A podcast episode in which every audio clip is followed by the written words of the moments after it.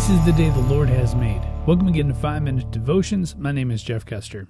Today we'll be starting a new book in the Bible, and we'll be starting the book of Second Corinthians. And today I'll be reading chapter 1, verses 1 through 11. And as always, I'll be reading from the New Living Translation. This letter is from Paul, chosen by the will of God to be an apostle of Christ Jesus, and from our brother Timothy. I'm writing to God's church in Corinth and to all of his holy people throughout Greece. May God our Father and the Lord Jesus Christ give you grace and peace.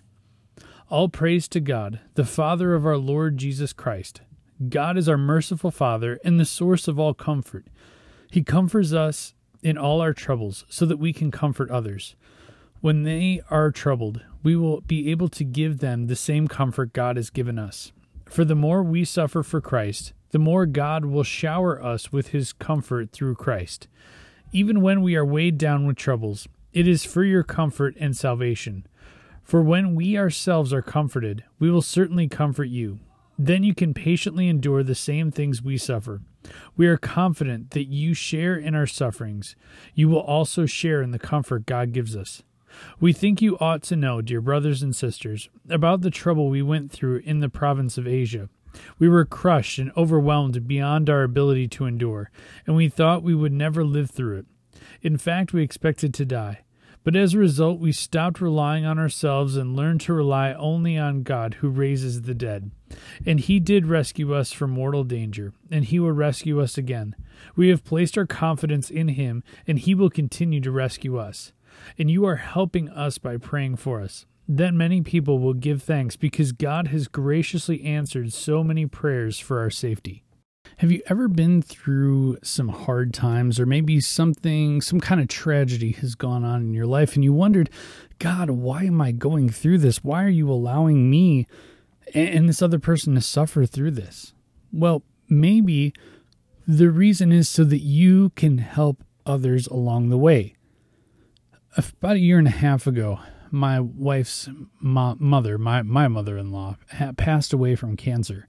And it was very difficult on my wife and, and our entire family because it was it was very sudden and it was very hard and, and we lost her and at a very young age.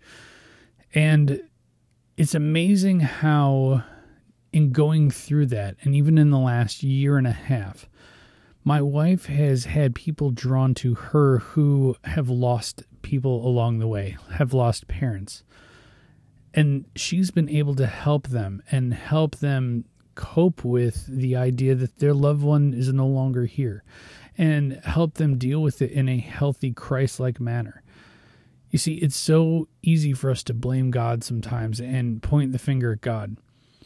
But it might not be a week from now or a year from now, it might be a decade from now when God can use whatever experience you've gone through and, help other people along the way. I had one friend I used to be in ministry with. He went through a very messy divorce, and I won't get into details about it. But while he and I were friends, somebody else came along and they went through an even messier divorce.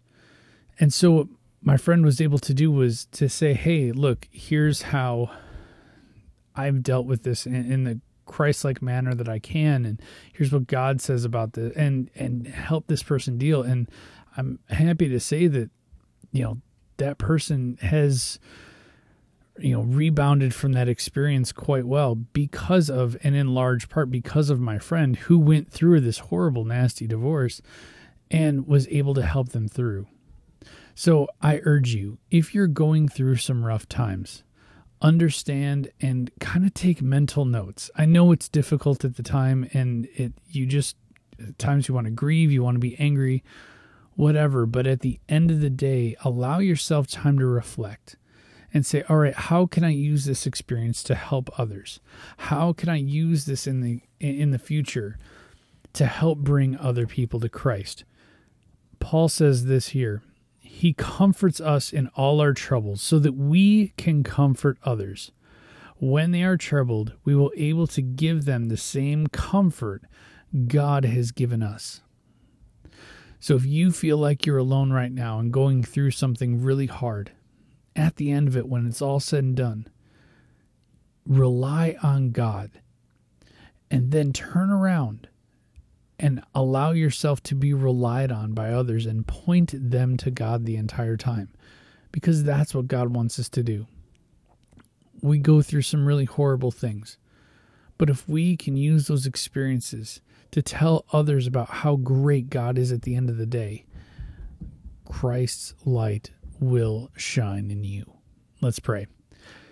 Heavenly Father, it's so difficult for us to go through hard times.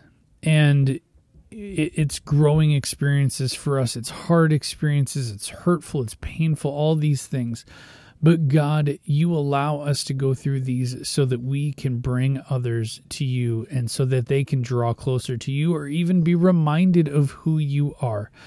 God, bring those people in our lives so that we can be good witnesses for you and lights to your people. It's in your name we pray. Amen. Remember, you're a loved child of God. And how are you going to echo Christ today? We'll see you tomorrow.